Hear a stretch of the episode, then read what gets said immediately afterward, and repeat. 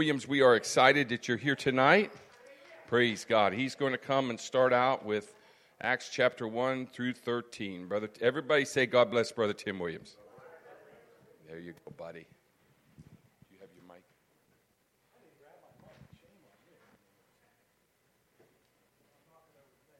Is it a blue one? I should know that by now. But it's so good to be in God's house on a Wednesday night for Bible study with the book of Acts. The book of Acts, going from John to Acts. Very important. We're starting out in chapter 1. We're going to be reading verses 1 through 13. It says, The former treatise have I made, O Theophilus, of all that Jesus began both to do and teach until the day in which he was taken up after that through the Holy Ghost had given commandments unto the apostles whom he had chosen, to whom he also showed himself alive after his passion by many infallible proofs, being seen of them forty days and speaking of things pertaining to the kingdom of God, and being assembled together with them, commanded them that they should not depart from Jerusalem, but wait for the promise of the Father, which saith he, Ye have heard of me. For John truly baptized with water, but ye shall be baptized with the Holy Ghost not many days hence. When they were therefore come together, they asked of him, saying, Lord, wilt thou at this time restore again the kingdom to Israel? And he said unto them, It is not for you to know the times or the seasons which the Father has put in his own power, but ye shall receive power. After that, the Holy Ghost has come upon you, and ye shall be witnesses unto me both in Jerusalem, Judea, Samaria, and all the parts of the earth. And when he spoke in these things while they beheld, he was taken up, and a cloud received him out of their sight. And while they looked steadfastly toward heaven as he went up, behold, two men stood by them in white apparel, which also said, Ye men of Galilee, why stand ye gazing up into heaven? The same Jesus, which is taken up from you into heaven, shall so come in like manner as ye have seen him go into the heaven. Then returned they into Jerusalem for the mount they called Olivet, which is from Jerusalem a Sabbath day journey.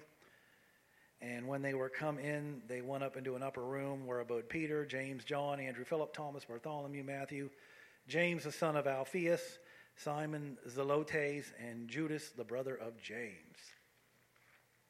Leading up to a big event, which we'll get into more next week. But a famous Hollywood producer once said that for a movie to be successful, it must start with an earthquake and work up to a climax. Luke certainly didn't follow that formula when he wrote the book of Acts. Except for the ascension of Jesus Christ, events recorded in Acts 1 are anything but dramatic. After all, what's exciting about a business meeting? then why record these events? Why did Luke why didn't Luke just start with the story of Pentecost?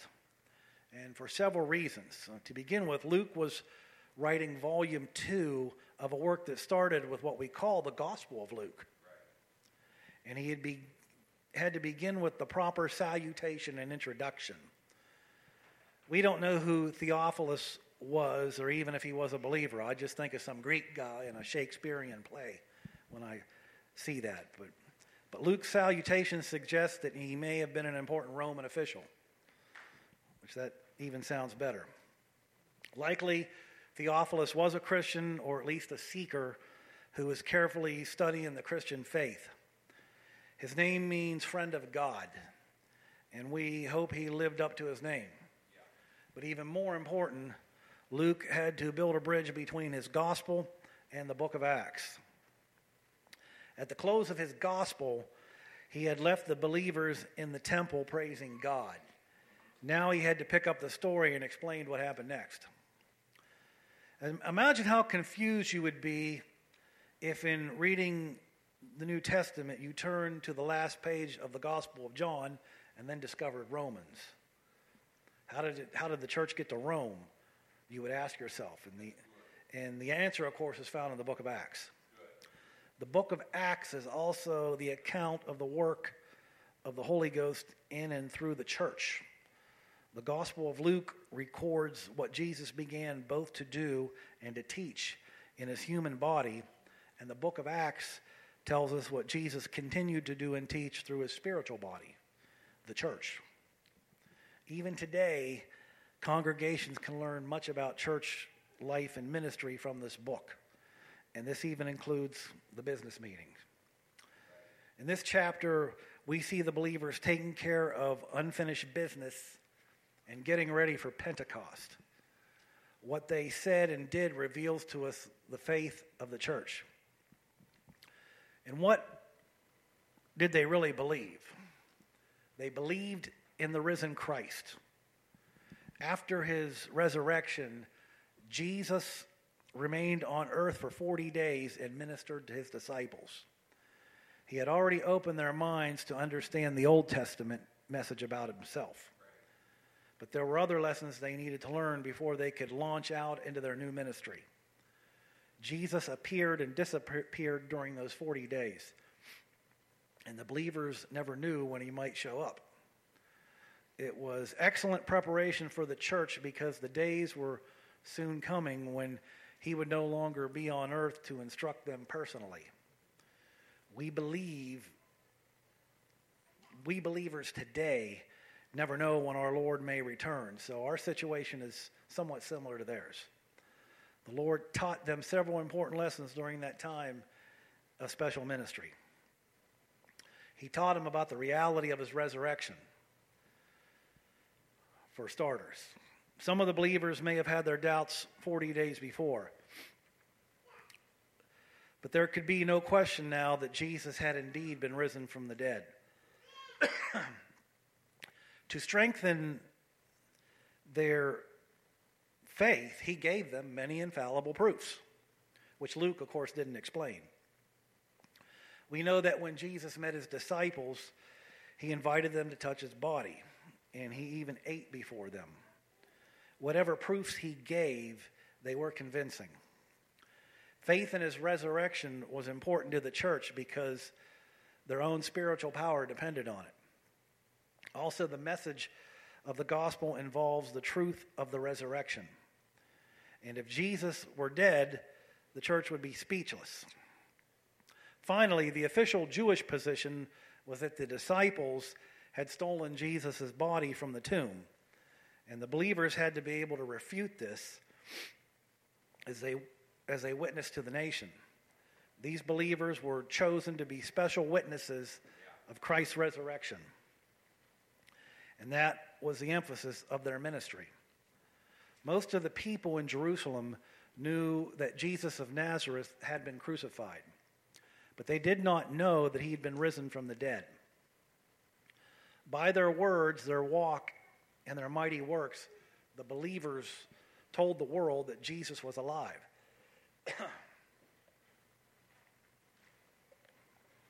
this was the sign of Jonah. And like I said last week, not Jonah Wood either. Yeah. That Jesus had promised to his nation his death, burial, and resurrection, the coming kingdom. And this refers to the reign of God over the hearts and lives of those who had trusted him. When you read the four Gospels, you discover that the apostles had a strongly political view of the kingdom and were especially concerned about their own positions and privileges. Being loyal Jews, they longed for the defeat of their enemies and the final establishment of the glorious kingdom under the rule of, of the King Messiah. They did not realize that there must first be a spiritual change in the hearts of people. Jesus did not rebuke them when they kept asking about the future Jewish kingdom. After all, he had opened their minds to understand the scriptures. So they knew what they were asking. But God has not revealed his timetable to us, and it is futile for us to speculate. The important thing is not to be curious about the future, but to be busy in the present. And that's sharing the message of God's spiritual kingdom with others. And another emphasis in the book of Acts, of course, is the power of his Holy Ghost. John the Baptist had announced a future baptism of the Holy Spirit. And now that, pro- that prophecy would be fulfilled. Jesus had also promised the coming of the Spirit. It would be an endowment of power for the disciples so that they would be able to serve the Lord and accomplish his will. John had spoken about the Holy Spirit and fire. But Jesus said nothing about fire. And why is that? Because the baptism of fire has to do with future judgment when the nations of Israel will go through tribulation. The appearing of tongues of fire at Pentecost could not be termed a baptism. Acts 1 and 8 is a key verse. To begin with, it explains that the power of the church comes from the Holy Spirit and not from man. God's people experience repeating, repeated fillings of the Spirit as they faced new opportunities and obstacles. Ordinary people were able to do extraordinary things because the Spirit of God was at work in their lives. The ministry of the Holy Spirit is not a luxury, it's an absolute necessity. Witness is a key word in the book of Acts, and it's used 29 nine times as either a verb or a noun. A witness is somebody who tells what he has seen and heard. When you are on the witness stand in court, the judge is not interested in your ideas or opinions. He only wants to hear what you know. Our English word martyr comes from the Greek word translated witness. And many of God's people have sealed their witness by laying down their lives. We hear a great deal these days about soul winning, and the emphasis is a good one. However, while some of God's people have a calling to evangelism, all of God's people are expected to be witnesses and tell the lost about the Savior. Not every Christian can bring a sinner to a place of faith and decision. And though most of us could do better, but every Christian can bear witness of the Savior. Proverbs 14:25 says a true witness delivers souls. Acts 1 and 8 also gives us a general outline of the book of Acts as it describes the geographical spread of the gospel from Jerusalem to Judea to Samaria and then to the Gentiles and to the ends of the earth. No matter where we live as Christians, we should begin our witness at home and then extend it into all the world. As Dr. Oswald Smith used to say, the light that shines the farthest will shine the brightest at home. The assurance of his coming again is also a theme in the book of Acts. Our Lord's ascension into heaven was an important part of his ministry. For if he had not returned to the Father, he could not have sent the promised gift of the Holy Ghost. Also in heaven today, the Savior is our interceding high priest, giving us the grace we need for life and service. He's also our advocate before the Father, forgiving us when we confess our sins. The exalted and glorified head of the church is now working with his people on earth and helping them accomplish its purposes.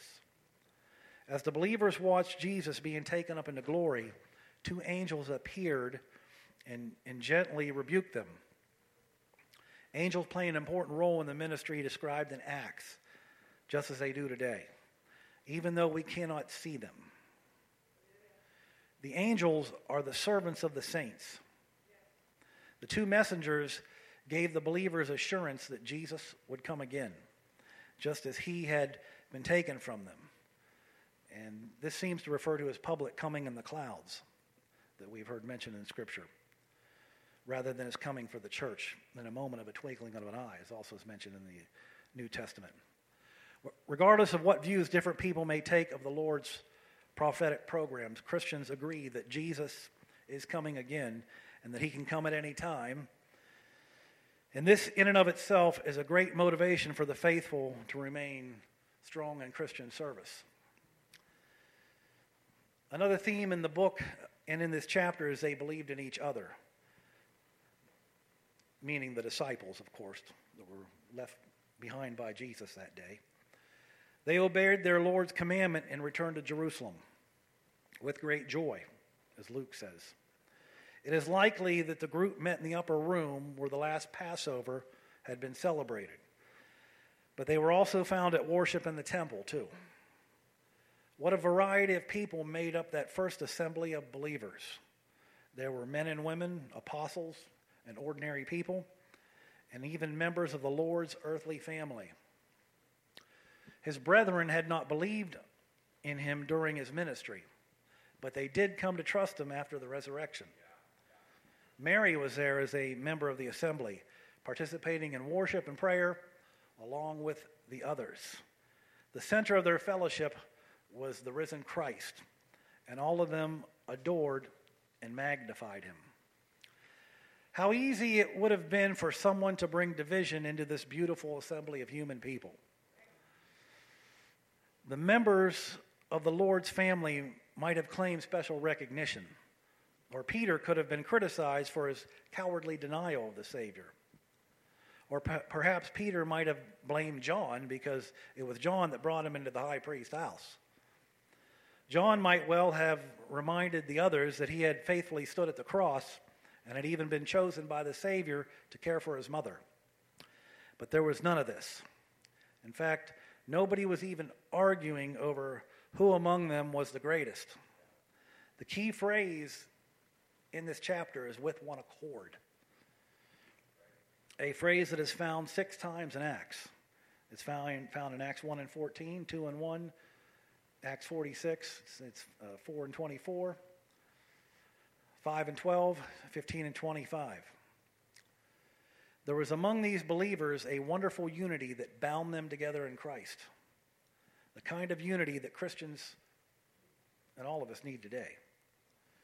I do not want the walls of separation between different orders of Christians to be destroyed, said this one preacher, but only lowered so that we shake hands a little easier over them. It's not enough for Christians to have faith in the Lord, they must also have faith in one another. To these 120 people, the Lord had given a solemn responsibility of bearing witness to a lost world, and none of them could, not, could do that job alone. They would experience severe persecution in the days ahead, and one of them, James, would lay down his life for Christ. It was not a time for asking who is the greatest or who committed the greatest sin. It was a time for praying together and standing together in the Lord as they waited and worshiped together.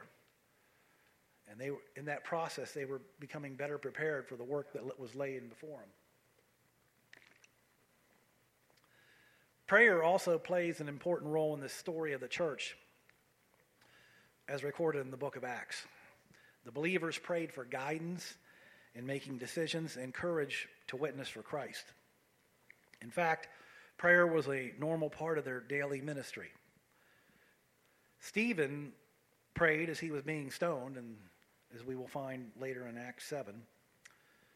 Peter and John prayed for the Samaritans in Acts 8. And Saul of Tarsus, who became Paul later, prayed, prayed after his conversion. Peter prayed before he raised Dorcas from the dead in Acts 9. Cornelius prayed that God would show him how to be saved in Acts 10. And Peter was on the housetop praying when God told him how to be the answer to, to Cornelius' prayers. The believers in John Mark's house prayed for Peter when he was in prison. And the Lord delivered him both from prison and from death. In Acts 12.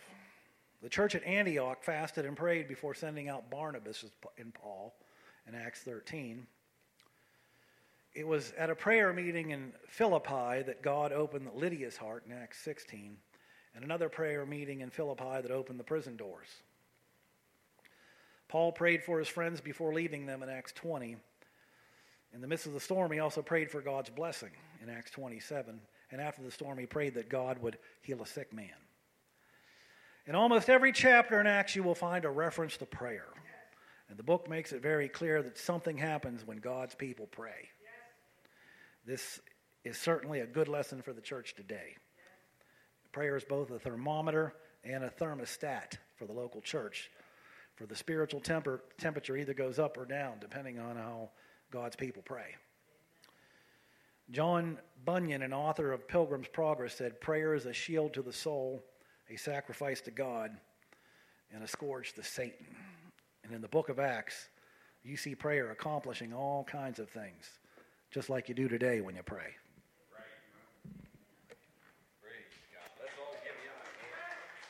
Praise the Lord. Give him a hand today. Amen. He's, that was really good. Praise the Lord. And uh, that was really good. Thank you, sir, Brother Tim Williams. Wonderful job. If you'll stand with me today, praise the Lord.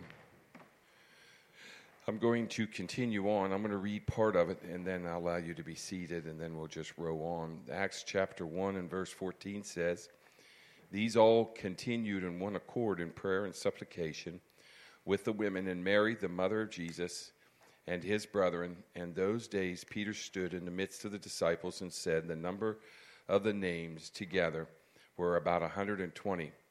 Men and brethren, this scripture needs have been fulfilled, which the Holy Ghost, by the mouth of David, speaks before concerning Judas, which was guide to them that took Jesus. For he was numbered with us and obtained a part in this ministry. Now this man purchased a field with the reward of iniquity, and falleth headlong. He burst asunder in the midst, and his bowels gushed out.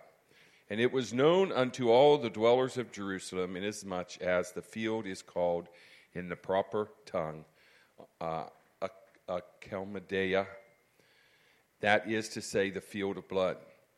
For it is written in the book of Psalms, Let the inhabitation be desolate, and let no man dwell therein, and his bishop, bishop, uh, his yeah, his bishop, bishop, let another man take. Lord, we love you in Jesus' name. You may be seated. Praise God. The thing that Brother Tim Williams said, it just blows my mind. Um, and uh, I was going to kid him a little bit and say, from now on, I'm going first because he, uh, he just, him and I must have the same mind because he, he, he does a lot of what I'm going to do. And I'm sitting here thinking, okay, okay, when I get up there, you do a good job and I'm proud of you. Praise God. But he talked about being in one accord. And uh, that's the thing. See, the church comes together and we're in one accord. Um, there are times when I will teach a message on Sunday morning, and Brother Mike Wood will get up here and he'll preach something similar, the same thing that night. There are times when, uh, if you watch in the church, praise the Lord, there'll be a consistency in the church. And uh, and so um, it just it just blows my mind. I'm sitting there and I'm thinking, I'll tell you something else that happens. It's happened twice, very, very, very much in the last two months, and that is we've had a situation where my wife and I have personally, privately worked with something. And the very next service, the speaker got up, and I mean, he danced all over it. And I, I had to go to them and I had to say to them, look, I didn't say a word about it. Well, I knew you wouldn't. Um, and so, um, if Sister Ruth remembers the first time she came, uh, she, well, not the first time, she had been coming and I knew a little bit of her life. We had an evangelist in, and there was hardly anybody here. Uh, might have only been her and he got up and read her story. He read her life like a book. And I'm like, oh my God, man, I'm not ever having you back. You make me look bad. No, I'm just kidding. but he was in the will of God. I used to teach a home Bible study just up the street here. And uh, when I would go home, the husband would chew the wife out because he said, You've been calling and telling him things. And she's like, No, I have not told him anything. And the amazing thing is, you don't realize that you're really hitting the nail on the head when you're preaching. You just know this is the direction the Lord wants to go. It's being in one accord, it's being in one mind and one accord. And all through Genesis, or all through Matthew, Mark, Luke, and John, they wanted to know who was going to sit on his right and on his left. But when it came to the real true church in the book of Acts, uh, God had them become in one accord. They were broken. Brokenness will bring us together. If, if, if America's going to face revival, it's going to have to be broken. Praise God. It's going to have to feel the devastation. It's going to have to have the tsunami of, of, of devastation to come. I, pray about revival. I ask the Lord all the time for revival. And the Lord tells me, He says, You know, that before revivals come, you're going to face devastation. And I'm like, yeah, God, I know that. Praise the Lord. And so, but uh, devastation. These disciples were devastated because their master was crucified and taken away from them. And that caused them to uh, come together. You remember when 9 11 happened? When 9 11 happened, you didn't hear anybody argue about we shouldn't be praying in school. There wasn't any of that, praise God, because uh, that was a very fearful thing. I mean, I was uh, at Wendy's in Wellsburg, and I found out one, one tower was hit, and I finished it up and went to the Dairy Queen, found out another tower was hit, was very good friends with Perry Redmond, and called him because he was a U.S. Air pilot, made sure that he was on the ground, and he they didn't have TV, so he didn't know anything about it at the time. But it just and it devastated us. We wondered you know what was happening. Praise the lord. And it brought unity to the america at that point for a little while.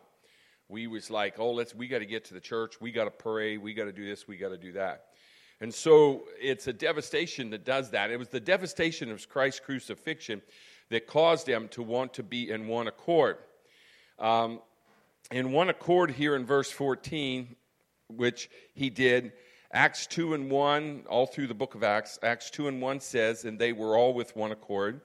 Acts 4 and 24 says, with one accord and in one place. Acts 5 and 12, that they were all with one accord. Acts 8 and 6 says, the people were in one accord, gave heed. Acts 12 and 20 says, they came with one accord. Acts 15 25 said, they assembled with one accord. Philippians tells us, Philippians 2 and 2 says, Fulfill ye my joy, for ye be like minded, having the same love, being in, of one accord and of one mind.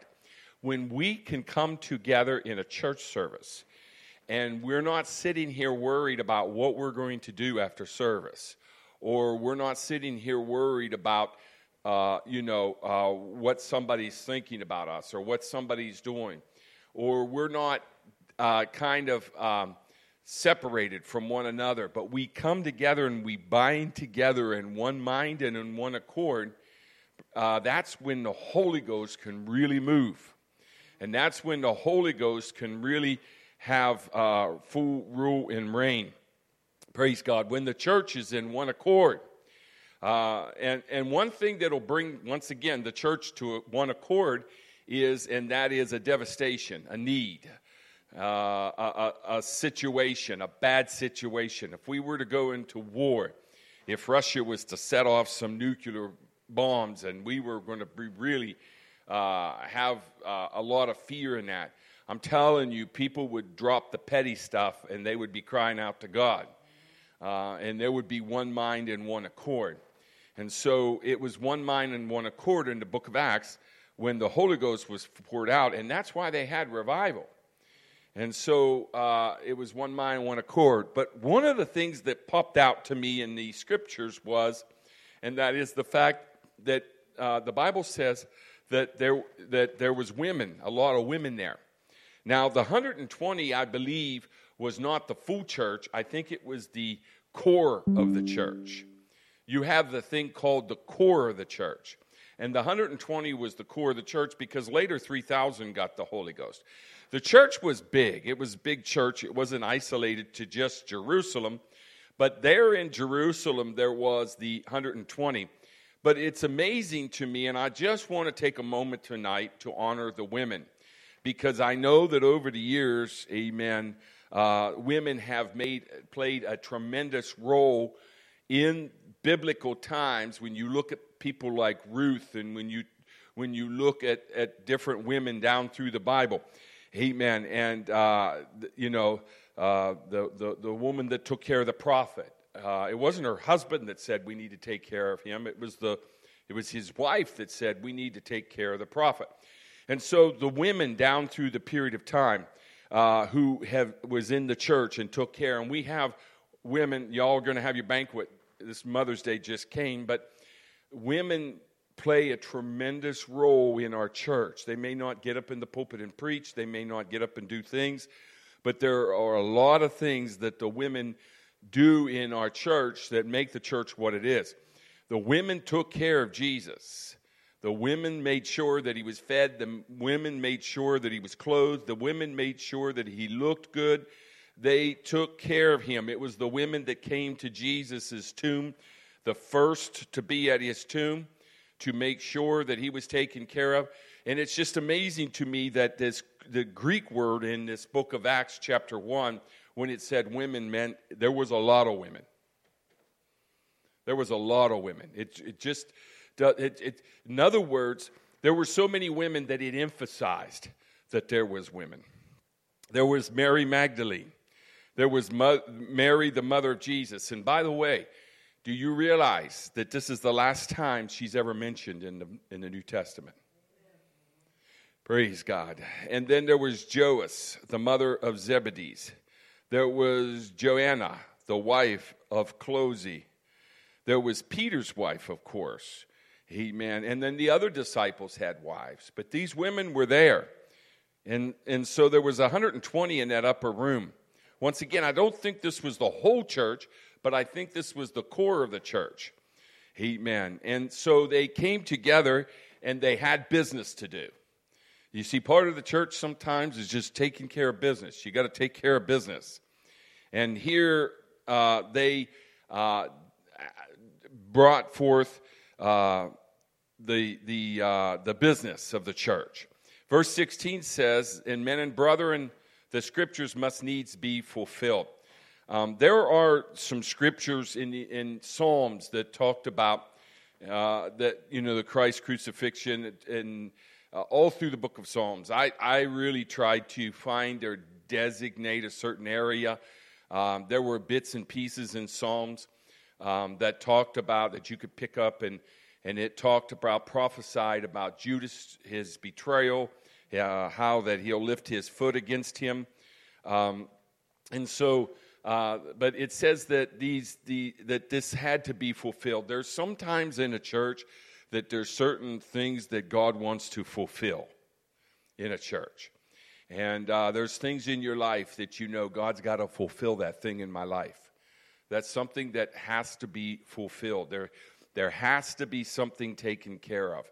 Uh, everybody in the church has a place. Everybody in the church has a position. Everybody in the church has a purpose.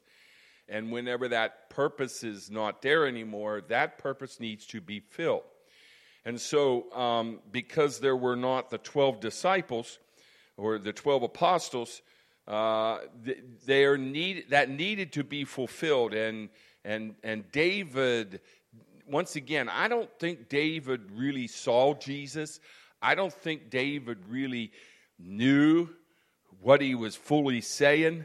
I think that he was speaking it and he was realizing what he was writing but he did not fulfill it. It was like the bones and the meat had to be put on. And so, and that's the same way the Lord does now. The Lord, uh, you know, uh, you could be, even you can be witnessing to somebody, say something, and later think, why did I say that?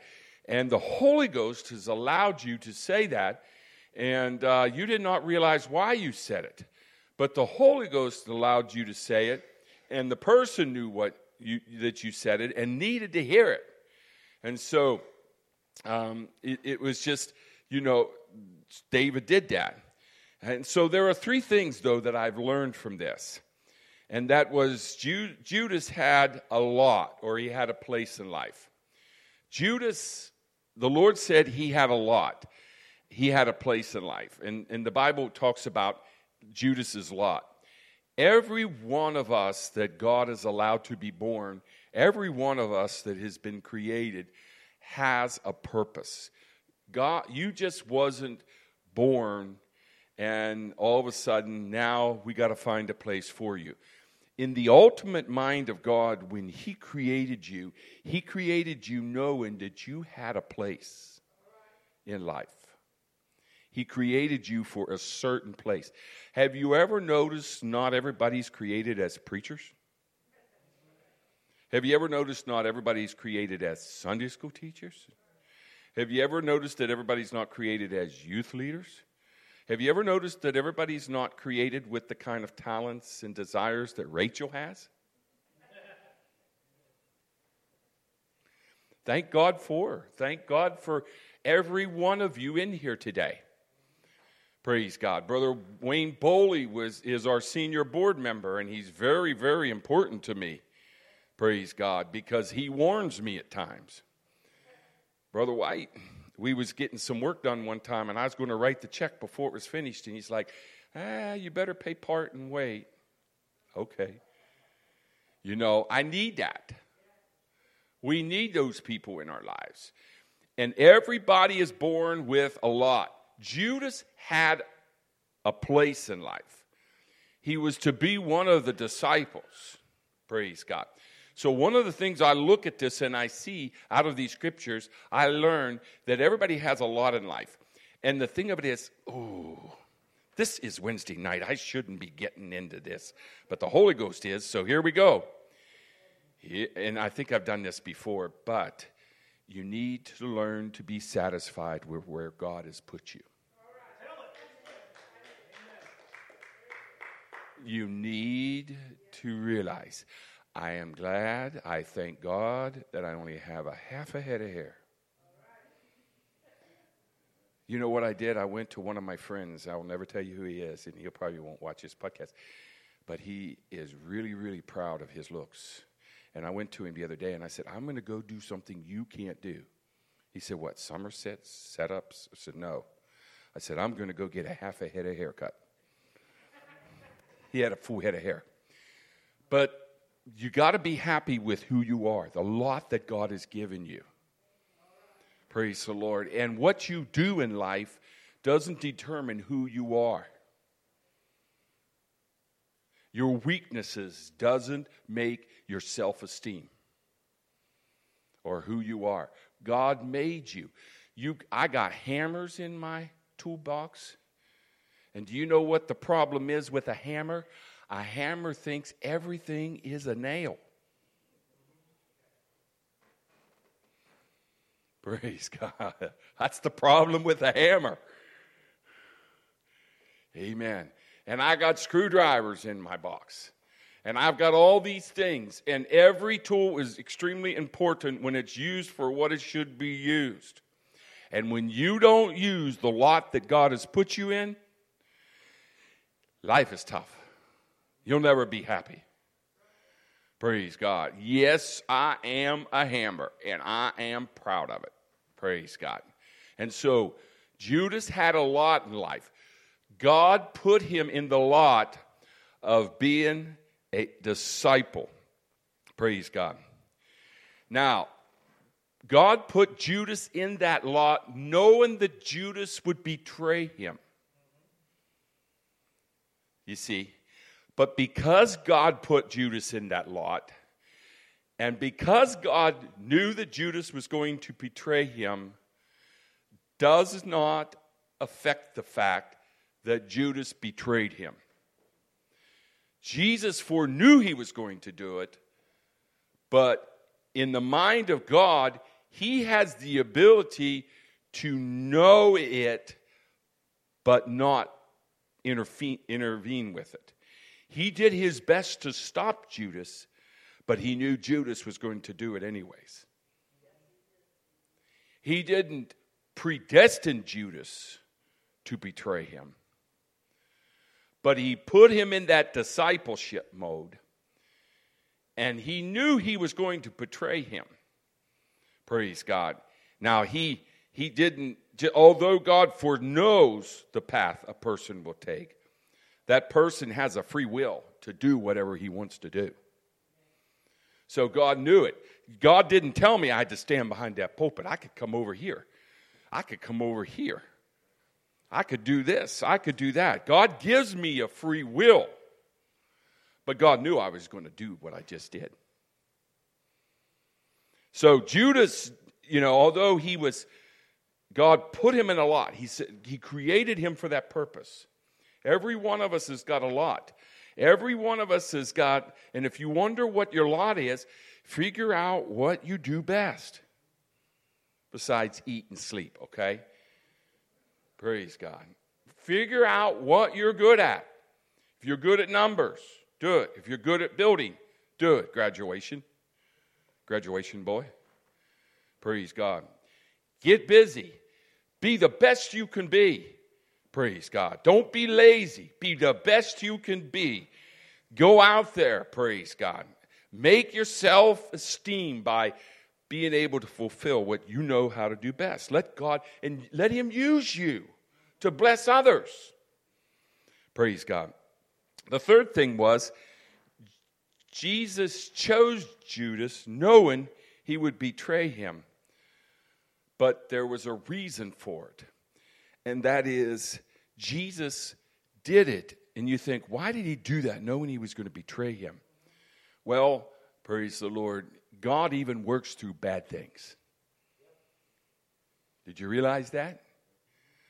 God even works through bad things. The person that does something bad to you, God can work through that. Praise the Lord. And what better person to have proof, as you said it, though, to have proof that Jesus was not trying to bring an insurrection. He was not trying to overrule the Roman dictatorship because Judas would have said, Well, I know what he said to us in private. I know what he did this. The only thing that Judas could do was Judas could bring them to Jesus and betray where he was in his weakest moment. That's all Judas could do. Praise the Lord. And so it was the fact that Judas could do that that allows us to see the other side of the fence. I'm going to read on, verse 21. Wherefore, of these men which have come, campaigned, com, I'll get it, compa- compla- accompanied, accompanied, yeah, company, thank you, with us all the time that the Lord Jesus went in or out among us. Once again, you just do the best you can do. Verse 22 beginning with the baptism of John unto the same day that he was taken up from us, must one be ordained to be a witness for us, with us of his resurrection. And they appointed two Joseph, called Barnabas, who was surnamed Justus, and Matthias.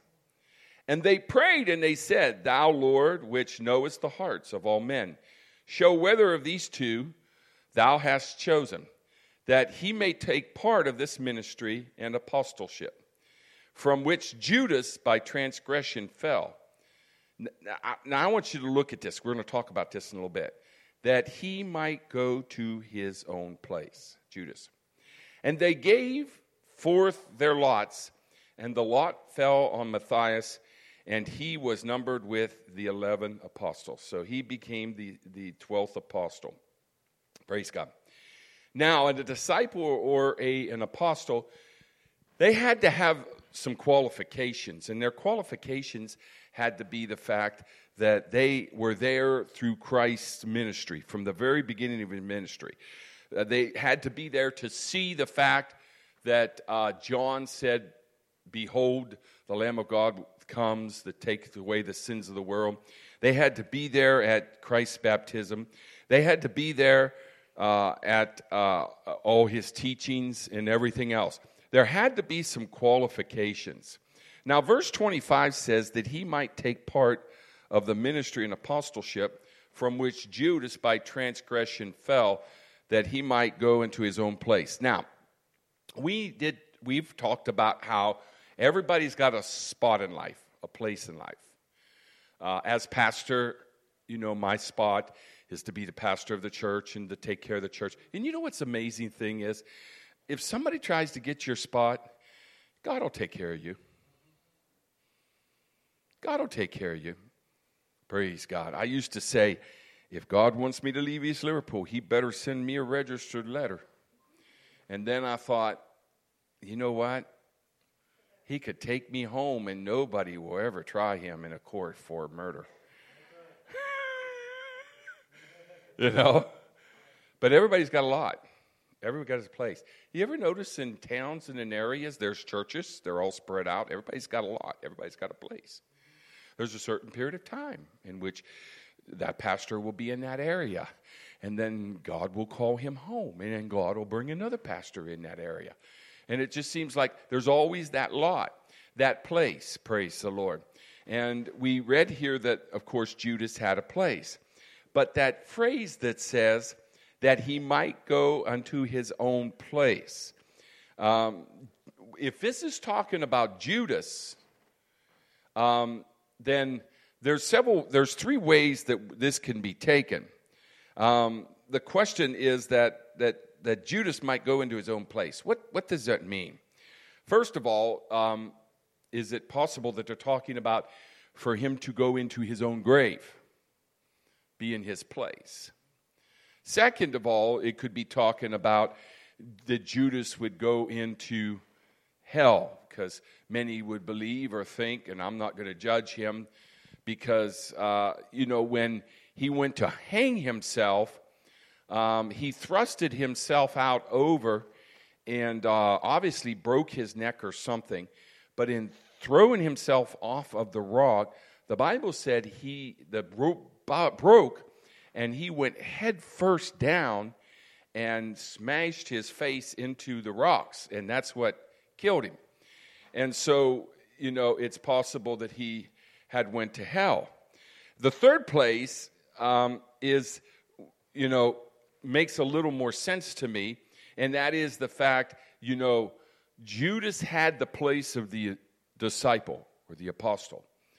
And um, when uh, Matthias was able to take that place, Judas was able to go back to just being a, a, a, a person.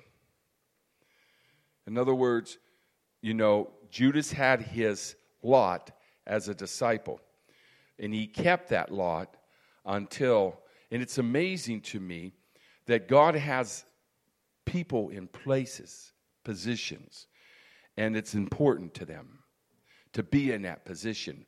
When we get to heaven, heaven is going to be filled, and you think, well, when I get to heaven, I'm going to sit back and I'm just going to relax and enjoy the sun and, you know, sit on the beach or whatever. When we get to heaven, you're going to be busy. There's going to be things to do up there. And heaven is going to be, I believe, is going to be putting us back into the thing that was the Garden of Eden type thing. And so, you know, you're going to be busy, but you're going to have positions and lots, and there's going to be places that you're in. And there's much in the Bible that teaches us that uh, what we do here on earth is getting us ready to be able to do that in heaven. So, you good cookers, here I come, you know. And so there's just there's good uh, things, but there's that lot. So Judas had the lot of the disciple, but whenever Matthias came in, he was able to fill that space so that Judas could go on back to not being a disciple because of his transgression. Praise God. And they they gave forth their lots, and when they gave forth their lots, uh, the simplest way to do that is they would put two stones in a in a bag, uh, a dark stone or a white stone, or one would pick up a stone and the other would pick up a stone, and it would be their stone. They'd put it in the bag. They would reach in the bag. Somebody would reach in the bag, pull out a stone, and uh, it, and or they would write their name on a parchment, a piece of paper, and draw. And that's the way they drew. And they drew, and they said, "Lord, we're going to give it up to you." Now, here's the amazing thing. Um, here's the amazing thing about it.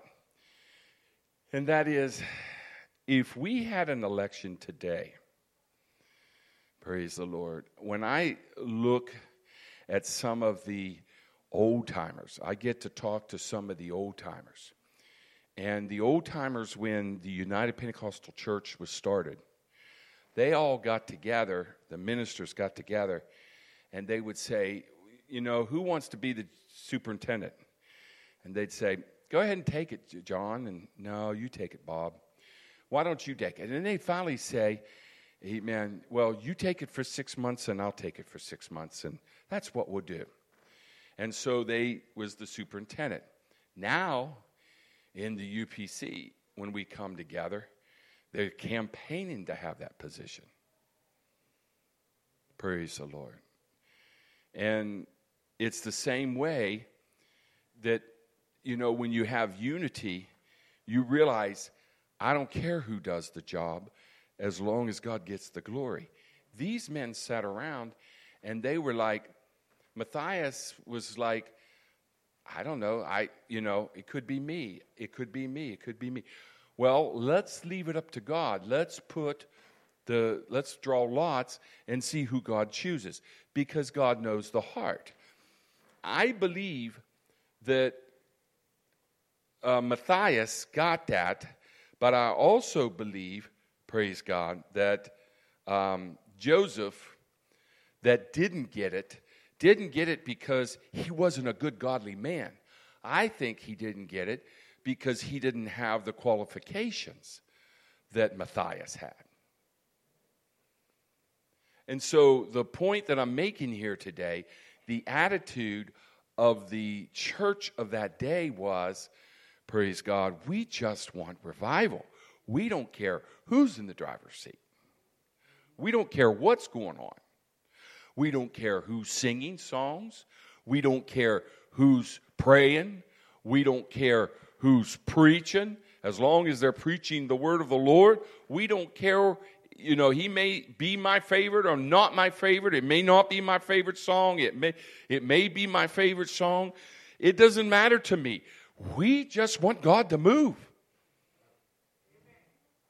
So it didn't matter to them who actually got in there just as long as God was going to move in the midst. And it's amazing to me. Now, this is a good point, but it's amazing to me, he, meant that they all came together as a church and they dealt with it as a church. It wasn't a committee. Sometimes you get committees. See, our church comes together, and when we decide to do something, we do it as a group. We call a group meeting with something major. If we're going to buy a building, we're going to have a group meeting. Hey, church, what do you think? Pray with us. Help us. See, this was a this was a church meeting. When we put our board members in, we called the church, and the church did it as a whole. It was not a committee that said, okay, we're just going to take Brother White and put him in this church. And then five, ten years from now, because he's got this church looking pretty good, we're going to take, or he's got it looking pretty bad, whichever. He, we're going to take him over to another church where he can make that church look good. Or take him over to a good church where he can destroy that one for a while. You understand what I'm saying? Praise God. It wasn't a, it wasn't a committee thing. It was a church thing and it's wonderful. I love our church because we need to come together as a church and understand we may not always get our way, but we get God's way. Amen. And so, and so, you know, Matthias could do the job just as much, if not better, as the other one did. But God chose him, and God brought him into existence. Praise the Lord. And so that's what we are looking at in Acts chapter 1. And like Brother Tim Williams said, he's like, you know, you would think that they would start out in Acts chapter 1, praise God. And guess what? On the day of Pentecost, there was 120 got the Holy Ghost, but that's not the way it started. It started with the business meeting of the church. And that's the way revival's got to be. We do have to take care of the business end of things. Praise the Lord. And we do need to come together and we need to be in one mind and one accord in our business part. Because if we're not in one mind and one accord in our business part, then we're not going to have the revival come because we're not in one mind and one accord. Praise God. Can you say, Praise the Lord? Amen. Let's all stand.